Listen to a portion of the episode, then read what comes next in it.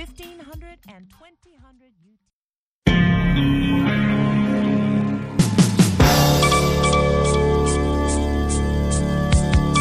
Hii ni idhaa Kiswahili ya Sauti Amerika, moja kwa moja kutoka hapa Washington DC. Ikiwa sasa ni saa tatu za usiku, zifuatazo ni habari za dunia. Msomaji wako ni mimi Harrison Kamau. Miili ya waandishi wa habari kutoka Uingereza Don Phillips pamoja na mtaalamu wa maswala ya wazawa nchini Brazil Bruno Pereira ambao wamekuwa wakitafutwa kwa zaidi ya wiki moja sasa kwenye msitu wa Amazon nchini Brazil imepatikana kulingana na ripoti ya mapema leo kutoka kwenye chombo cha habari cha GI ambacho kimemnukuu mke wa Phillips. Polisi wa Brazil wamesema kwamba timu za uokozi Jumapili zilipata baadhi ya bidhaa zao karibu na mto walipoonekana mara ya mwisho takriban wiki moja iliyopita. Baadhi ya bidhaa zilizopatikana ni pamoja na kadi ya afya yenye jina la Pereira, mfuko wake, nguo za Phillips pamoja na viatu vyao wawili. Kufikia sasa serikali haijatoa taarifa rasmi kuhusu kupatikana kwa miili yao. Mashuhuda wanasema kwamba waliona Pereira na Phillips ambaye alikuwa mwandishi huru wa habari aliyewahi kuandikia magazeti ya The Guardian na The Washington Post wakitembea karibu na mto huo Juni tano. Wawili hao wakiwa wanajitayarisha ripoti kuhusu makabila ya jadi kwenye eneo la msitu karibu na mpaka wa Peru na Colombia. Eneo hilo la msitu lisilo na sheria hutumika na walanguzi wa dawa za kulevya pamoja na wakataji haramu wa miti miongoni mwa magenge mengine. Israel mapema leo imeshauri raia wake kuepuka kwenda Istanbul, Uturuki, pamoja na kuwasihi walioko mjini humo warejee nyumbani, ukiwa mwendelezo wa ilani iliyotolewa Mei 30 dhidi ya kusafiri kwenda taifa hilo kutokana na kile kilichoelezewa kuwa tishio la Iran la kuua au kuteka nyara raia wa Israel wanaotalii taifa hilo. Waziri wa mambo ya nje wa Israel ya Lapid amesema kwamba juhudi kubwa kutoka kwa maafisa wa usalama wa Israel zimeokoa maisha ya watu wa Israel katika wiki za karibuni, huku akishukuru serikali ya Uturuki kwa ushirikiano wake bila kufafanua zaidi. Afisa mmoja wa usalama wa Israel ameambia shirika la habari la Reuters kwamba Uturuki imewakamata watu kadhaa wanaoshukiwa kutoka kwenye jeshi la Iran. Teheran imeapa kulipiza kisasi dhidi ya Israel kutokana na kifo cha Mei 22 cha Hassan Sayad Kodai ambaye alikuwa kanali wa jeshi la Iran aliyepigwa risasi wakati akiwa kwenye gari lake na watu waliokuwa kwenye pikipiki. Israel haijakubali wala kukana madai hayo. Shirika la Umoja wa Mataifa la kuhudumia wakimbizi UNHCR limesema mapema leo kwamba mapigano ya kikabila kwenye eneo lenye mzozo la Darfur nchini Sudan yameua takriban watu mia moja ndani ya wiki moja iliyopita. Mratibu wa UNHCR Toby Howard amesema kwamba mapigano hayo yalisababishwa na mzozo wa ardhi kati ya makabila ya Kiarabu na yale ya Kiafrika kwenye mji wa Kulbus karibu na jimbo la Darfur Magharibi. Kwa mujibu wa shirika la habari la AP, wapiganaji wa Kiarabu walishambulia vijiji kadhaa na kusababisha maelfu ya watu kukimbia makwao. Kiongozi mmoja wa kikabila kutoka eneo hilo, Akbar Altong, amesema kwamba miili sitini na miwili ilipatikana ikiwa imeungua vibaya baada ya wapiganaji kuteketeza zaidi ya vijiji ishirini. Na rais wa Ukraine Volodymyr Zelensky amesema kwamba vikosi vyake pamoja na vya rasia vinapambana vikali kwenye mji wa mashariki wa Severodonsk, wakati akiomba washirika wa kimataifa kulisaidia taifa lake kwenye mifumo ya kisiasa ya ulinzi. Hizo zilikuwa habari za dunia kutoka Washington DC. Jina langu Harrison Kamau. Endelea kusikiliza kipindi cha Kwa Undani na mwenzangu Kennes Bwire.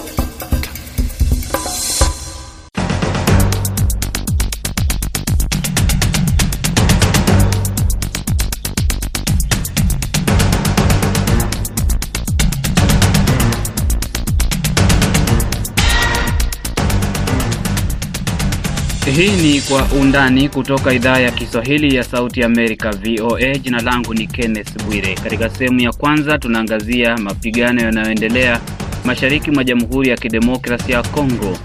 Sehemu ya pili, tutaangazia siku ya kimataifa ya watu wanaoishi na ulemavu wa ngozi maarufu kama albino. Karibu.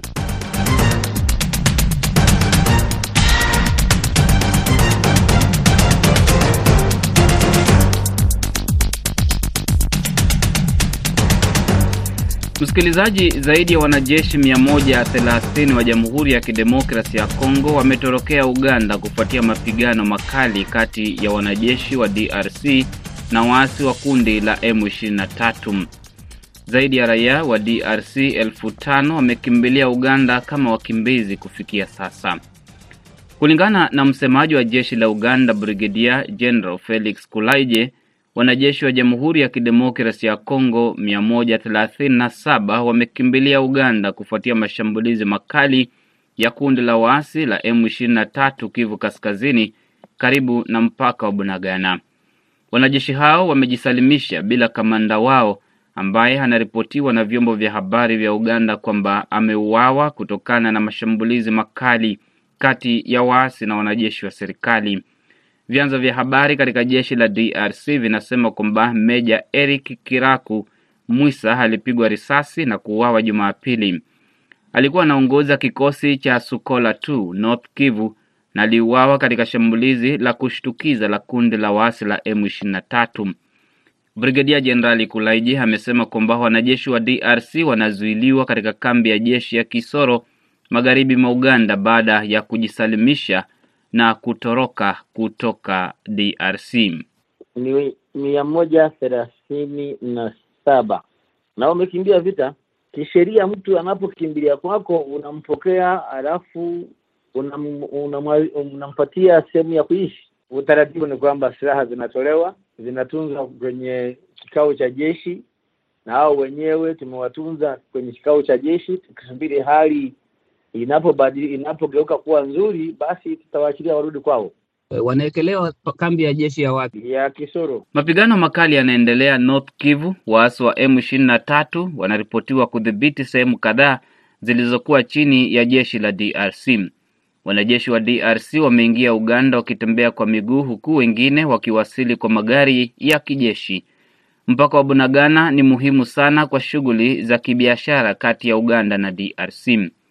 Msemaji wa waasi wa M23 Meja Willy Ngoma ameambia VOA kwamba wamedhibiti Bunagana na kwamba wanajeshi wa FARDC na kundi la waasi la FDLR walishambulia ngome zao na kusababisha mashambulizi makali.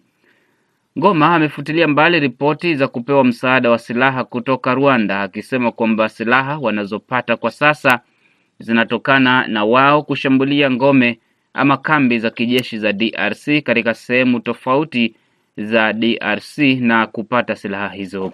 nani ya sababu kabisa FRDC wanahuzisha silaha niao kuona kabisa Ituri maneno sehemu yote wanahuzisha silaha. Sasa silaha yote iko ndani ya Kongo inatoka sehemu gani? ADF iko na silaha, Kodeko wana silaha, Mai Mai yote ya Kongo mpaka JDO kukatanga pale iko na silaha. Ile silaha yote inatoka wapi? Unaona kama tunawapiga na wanyang'anya silaha, ile wapiga sehemu wanaita Rumangabu, tulitoa silaha nyingi sana tulipiga Kibumba, tulitoa silaha nyingi sana. Wakati wamekuja leo, ile silaha yao tunasema kabisa, mpanga ya Goliati ilikata kabisa shingo ya Goliati leo, iliwapigisha kabisa na silaha yao, na wanatawanika kiholela. Mnasaidiwa na serikali ya Rwanda. DRC inadai hivyo. Serikali ya Rwanda haiwezi tusaidia hata na kitu lolote, haitusaidia hata na kitu lolote kabisa. Hata shindano hii, mimi nasema kila siku, hata shindano hii serikali ya Rwanda hawezi tusaidia na kitu, haitusaidia na kitu lolote kabisa. Hii maneno ya uongo ni uongo mtupu bwana, ni nguvu zetu kabisa, tunapigana na nguvu zetu, akili zetu kabisa. Msemaji wa jeshi la DRC mjini Goma, Ndike Kaiko, ametuelekeza kwa msemaji wa jeshi hilo North Kivu, Brigedia Silvania Nekenge, ambaye amenukuliwa na vyombo vya habari vya DRC akisema kwamba wanajeshi wawili wa DRC na waasi kadhaa wameuawa katika mashambulizi na kuendelea kudai kwamba serikali ya Rwanda imetoa mabomu mazito na roketi za masafa marefu kwa waasi wa M23 kuendelea kushambulia wanajeshi wa DRC. Hakuna ripoti imetolewa na serikali ya Rwanda kufikia sasa, kando na ripoti ya wikendi iliyodai kwamba jeshi la DRC lilikuwa limerusha makombora ndani ya Rwanda. DRC ilijibu ripoti hiyo ikidai kwamba Rwanda ilikuwa imerusha makombora ndani ya DRC na kusababisha vifo vya watoto wawili katika shule ya msingi. Mapigano hayo yamesababisha zaidi ya watu elfu tano kutoroka DRC kuingia Uganda kama wakimbizi, anavyoeleza msemaji wa jeshi la Uganda, Brigadia Jenerali Felix Kulaije. Wakimbizi wamezidi elfu tano tangu jana na wanapokelewa pale Nyakabande, sehemu moja ya kimataifa inayosaidia inayohudumia wakimbizi inayokusanyia kwanza. Sisi mpakani huwa tunawakagua kuhakikisha kwamba wote wanaoingia ni raia tu, halafu tunawakabili vyombo vinavyohusikana na kusaidia wakimbizi kama UNHCR au na Red Cross. Wakimbizi wa DRC wanaoingia Uganda wanaeleza masikitiko kwamba hawajapata msaada kutoka kwa nchi jirani. hapa e, tulishakuwa e, depase sana, ndio maana tuko nakimbia kiolela, lakini M23 e, ifanye nguvu iwezekanavyo, ipige jinsi ina, inawezekana. Tunasirika sana, maana yake hatuwezi vifurahia. Uganda na Rwanda si hatu yake problemi inachaka wanakuya Mkongo, hatuyaijuaka. Nilisema tena kama hakuna siku yenye mtu anaweza vuka uvuke borne ya mwingine ya parcele uvuke nupate amani. Mi sijue kubaambia ni kuita komunote internationali tuulizie hapo kama probleme ni nini, na kama ile probleme ni nini, na hakuna siku nchi yetu itaendaka ku Rwanda wala Uganda, bataibaka me tutabakiaka na mali yetu. Hakuna siku hata moya ndio hata metre wala santimetre moya. Rais wa DRC Felix Tshisekedi alisema wiki iliyopita kwamba hana shaka kabisa kwamba serikali ya Rwanda inawasaidia waasi wa M23 kutatiza usalama wa DRC. Waasi wa M23 wanataka kujumulishwa katika jeshi la serikali na kuruhusiwa kuunda chama cha kisiasa ili kugombea madaraka ya DRC. Waasi hao vilevile wanashutumu serikali ya DRC kwa ukandamizaji wa haki za kibinadamu na kuunga mkono waasi wa FDLR, kundi linalotuhumiwa kwa mauaji ya kimbari nchini Rwanda mwaka 1994. Serikali ya DRC inafutilia mbali madai hayo. Imekuwa vigumu kupata maafisa wa jeshi la DRC au msemaji wa serikali ya DRC kuzungumzia vita vinavyoendelea kwa sasa, kwani hakuna anayepokea simu.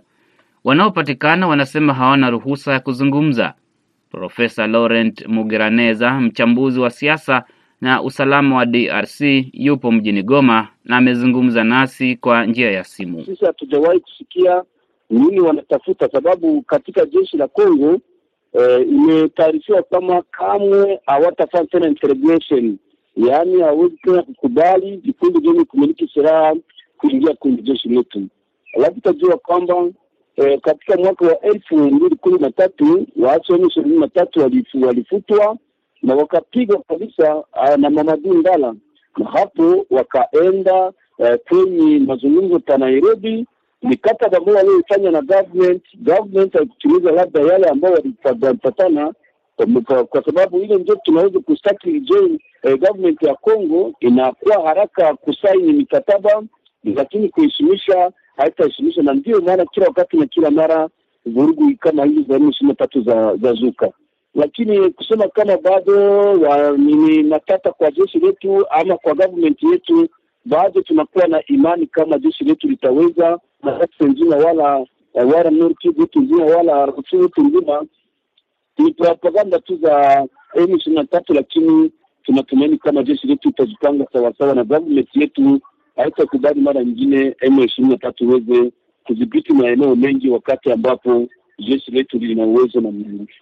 lakini mbona inaonekana inakuwa vigumu sana? Kulikuwa na mazungumzo ya mwaka elfu mbili kumi na tatu mazungumzo ya mwaka elfu mbili kumi na saba M23 wanasema wanataka tu mazungumzo yafanyike na waliokubaliana yatekelezwe. Mbona inakuwa vigumu?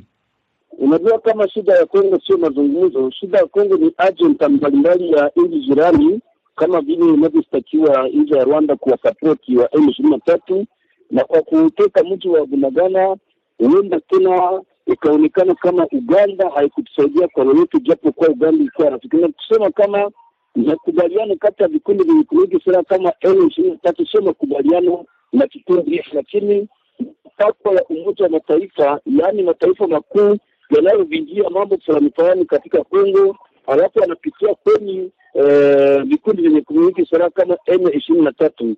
Vinginevyo utajua kama mpaka sasa matakwa ya vikundi hivyo kama ni ishirini na tatu, sisi raia hatuyajua. Uzuri ni kuona kama wakati wanapotamani kuzungumza na na, na government ya Kongo ni kuangaisha wakaaji wa wale wa, wa maskini wakulima. Unajua, katika mjini wa Bunagana hawaji kuweza kukamata hata katika Goma, wanaenda tu kuwahangaisha wakaaji. Hiyo ndio shida yetu, lakini kama kuna mambo fulani fulani ambao wamesaini mkataba ndani ya mwaka elfu mbili kumi na tatu na haikutimilizwa. Haiko kwa njia ya silaha ndipo wangeweza kuangaisha raia eh, miaka nenda miaka rudi, eh, tunatishwa na vita kabisa, na tunawaza kama hawezi kufaulu wakiwa waendelea kuwagandamiza raia na kuwanyanyasa raia eh, kuwapita barabarani. Wiki iliyopita makamanda na wanajeshi kutoka nchi za Afrika Mashariki isipokuwa Rwanda walikutana Goma na kujadiliana namna ya kupambana na makundi ya waasi mashariki mwa DRC. Msemaji wa jeshi la Uganda, Brigedia General Felix Kulaije, amesema kwamba Uganda haitajihusisha na vita vya M23 na badala yake itaendelea kupambana na waasi wa ADF, yani Allied Democratic Forces, kundi ambalo linashutumiwa kwa kuendeleza mashambulizi ndani ya Uganda. ADF ni kundi ambalo lilianzishwa nchini Uganda kabla ya kufurushwa na kuingia Jamhuri ya Kidemokrasi ya Kongo. Wanajeshi wa Uganda tayari wapo mashariki mwa Jamhuri ya Kidemokrasi ya Kongo kupambana na ADF. Kulaija anasema kwa sasa jeshi la Uganda halitachukua msimamo wowote katika vita vinavyoendelea kati ya M23 na jeshi la DRC. Jeshi la Uganda liliamua kupiganisha ADF kwenye maeneo ya Ituri. Ituri haina uhusiano na vita vinavyoendelea sasa hivi kati ya M23 na jeshi la serikali la FARDC. Uh, kwa hivyo msimamo wetu kwa hapa ni nazungumza nini? Uh, kwa Kiingereza ni neutrality. Hatujihusishe, asante, hatujihusishe kwa hivi vita, yani ni vita, vya ndani vya Wakongo wenyewe. Wanajeshi wa Umoja wa Mataifa wamekuwa nchini DRC kwa miaka kadhaa kusaidia nchi hiyo kuimarisha usalama. Katika mapigano yanayoendelea kwa sasa, inaripotiwa kwamba wanajeshi wa Tanzania, Malawi, Afrika Kusini na DRC ambao wanahusisha kikosi cha Umoja wa Mataifa walijaribu kuingilia kati na kuwazuia waasi wa M23 kuvamia kambi za jeshi la DRC ya Bunagana, lakini wakazidiwa na waasi kabla ya wanajeshi wa DRC kukimbilia Uganda. Waasi wa M23 kwa sasa wamedhibiti Bunagana. Waasi wa M23 wamesisitiza kwamba wanataka mazungumzo ya amani kati yake na serikali ya DRC. Mazungumzo yalikuwa yameanza mwezi Aprili jijini Nairobi, Kenya, yakiongozwa na Rais Uhuru Kenyatta, lakini yalikwama. Kundi la M23 liliondoka kwenye mazungumzo hayo na mapigano mapya yakaanza ambayo yanaendelea wakati huu. Hadi sasa hakuna ripoti kuhusu iwapo mazungumzo yatafanyika tena. Nakamilisha sehemu ya kwanza ya Kwa Undani. Nachukua mapumziko ya muda mfupi na kurejea na sehemu ya pili.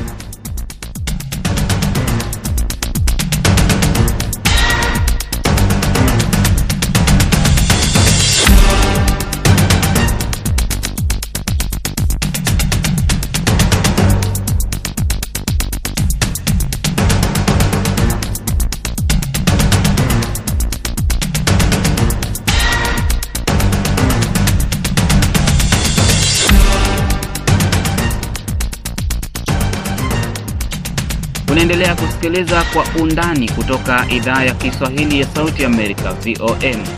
Katika sehemu hii tunaungana na mwenzetu wa Dar es Salaam, George Njogopa, ambaye ameandaa ripoti kuhusiana na siku ya kimataifa ya watu wanaoishi na ulemavu wa ngozi, yani albino.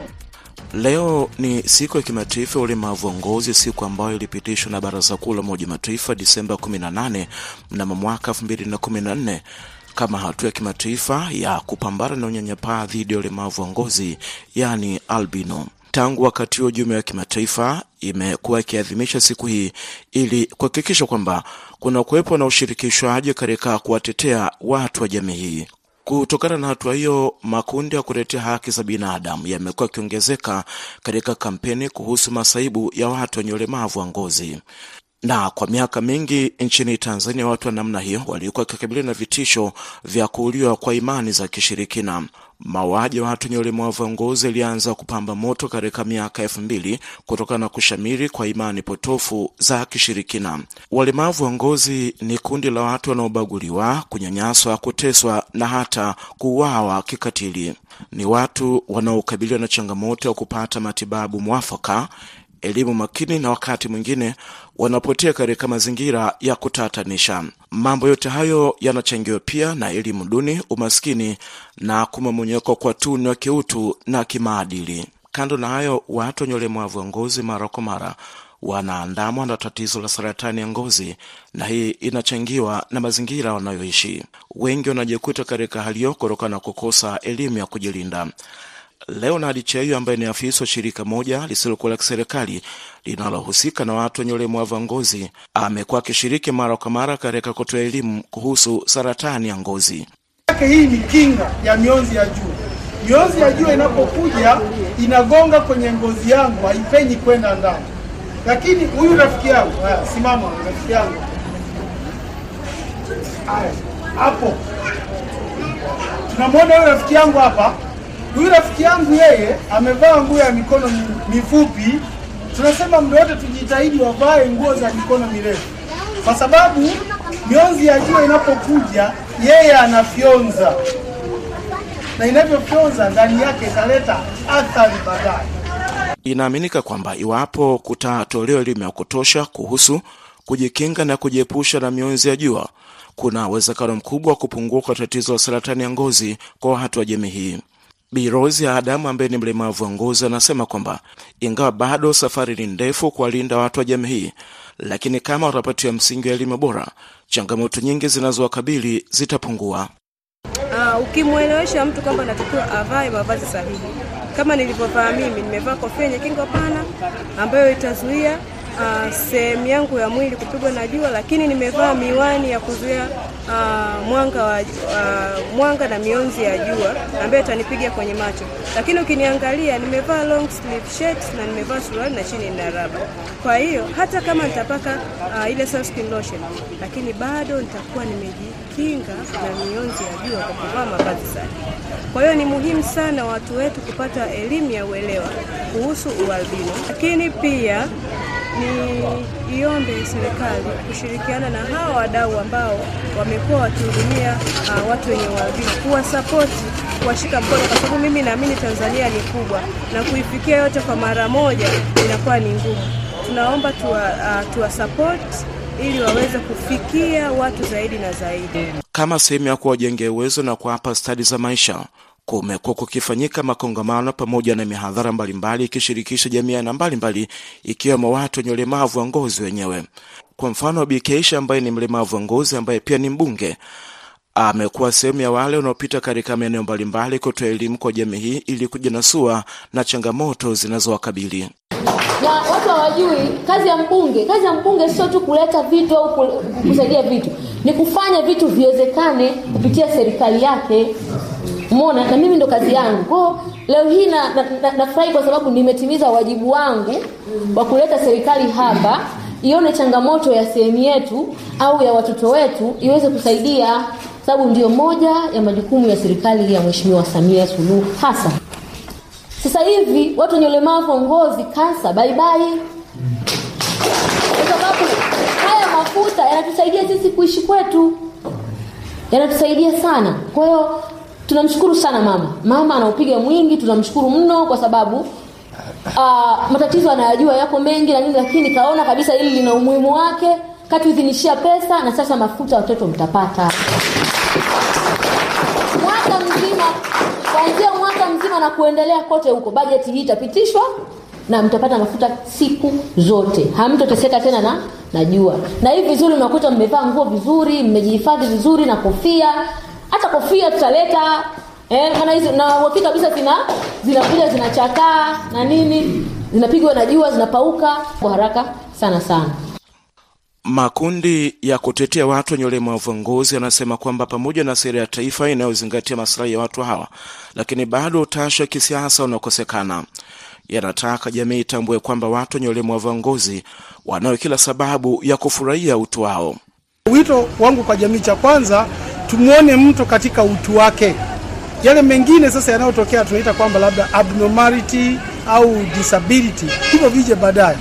Ni kawaida nafikiri kwa jamii pia, ukichukua karatasi nyeupe ukaweka doa jeusi, ukimuuliza anaona nini, atakwambia anaona doa jeusi. Ile karatasi nyeupe, ule weupe hata uona kabisa. Sasa na, naomba kwamba waone ubinadamu, waone weupe, waone uzuri, waone uumbaji wa Mungu eh, wasione ualbino.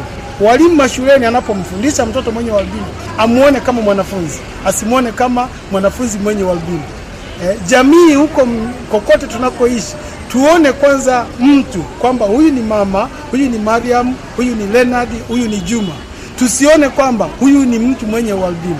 Huo ndio wito wangu, lakini elimu hii tusaidiane basi kuifikisha sehemu mbalimbali, maanake elimu ikishafika kila kona hata wale wanaofukua makaburi, tumesikia kule Tanga watu wamefukua makaburi, tumesikia kule Tabora mtoto ameuawa, lakini yote yatakwisha kwa sababu wa, watu watakuwa wameelewa.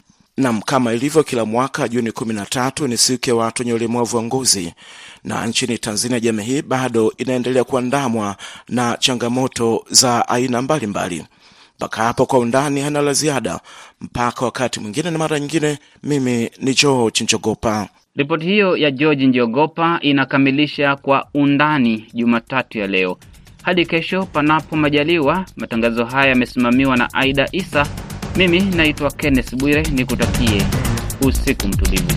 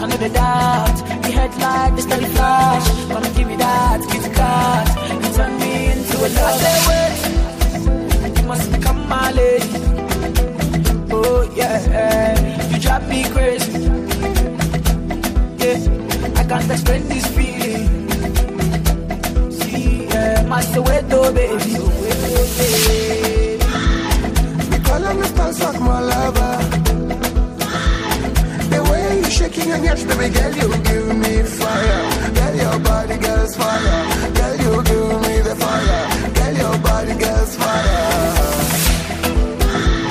Me call on the like my lover. The way you shaking and yes, baby girl, you give me fire. Girl, your body girl's fire. Girl, you give me the fire. Girl, your body girl's fire. Ayatwala, ntombazane ya baba azamakala ekhotswere o sa wana nna ke ke kono You must become my lady. Oh yeah, you drive me crazy.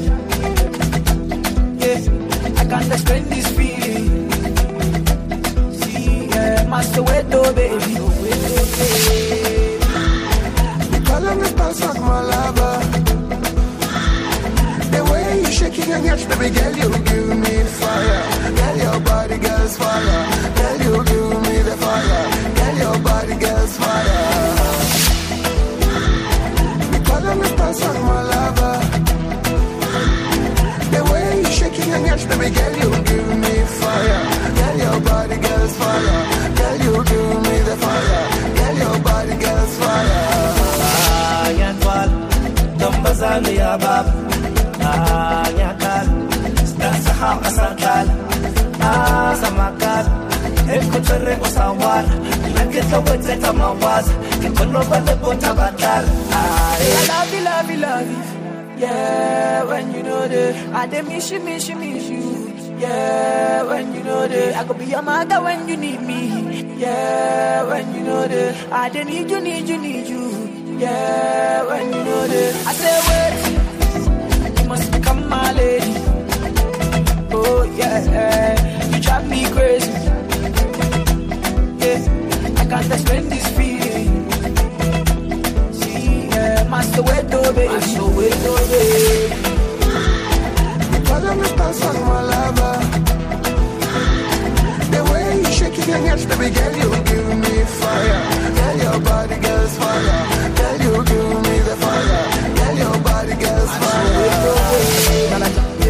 you just shy. Baby, you are just shy. Baby, you just shy.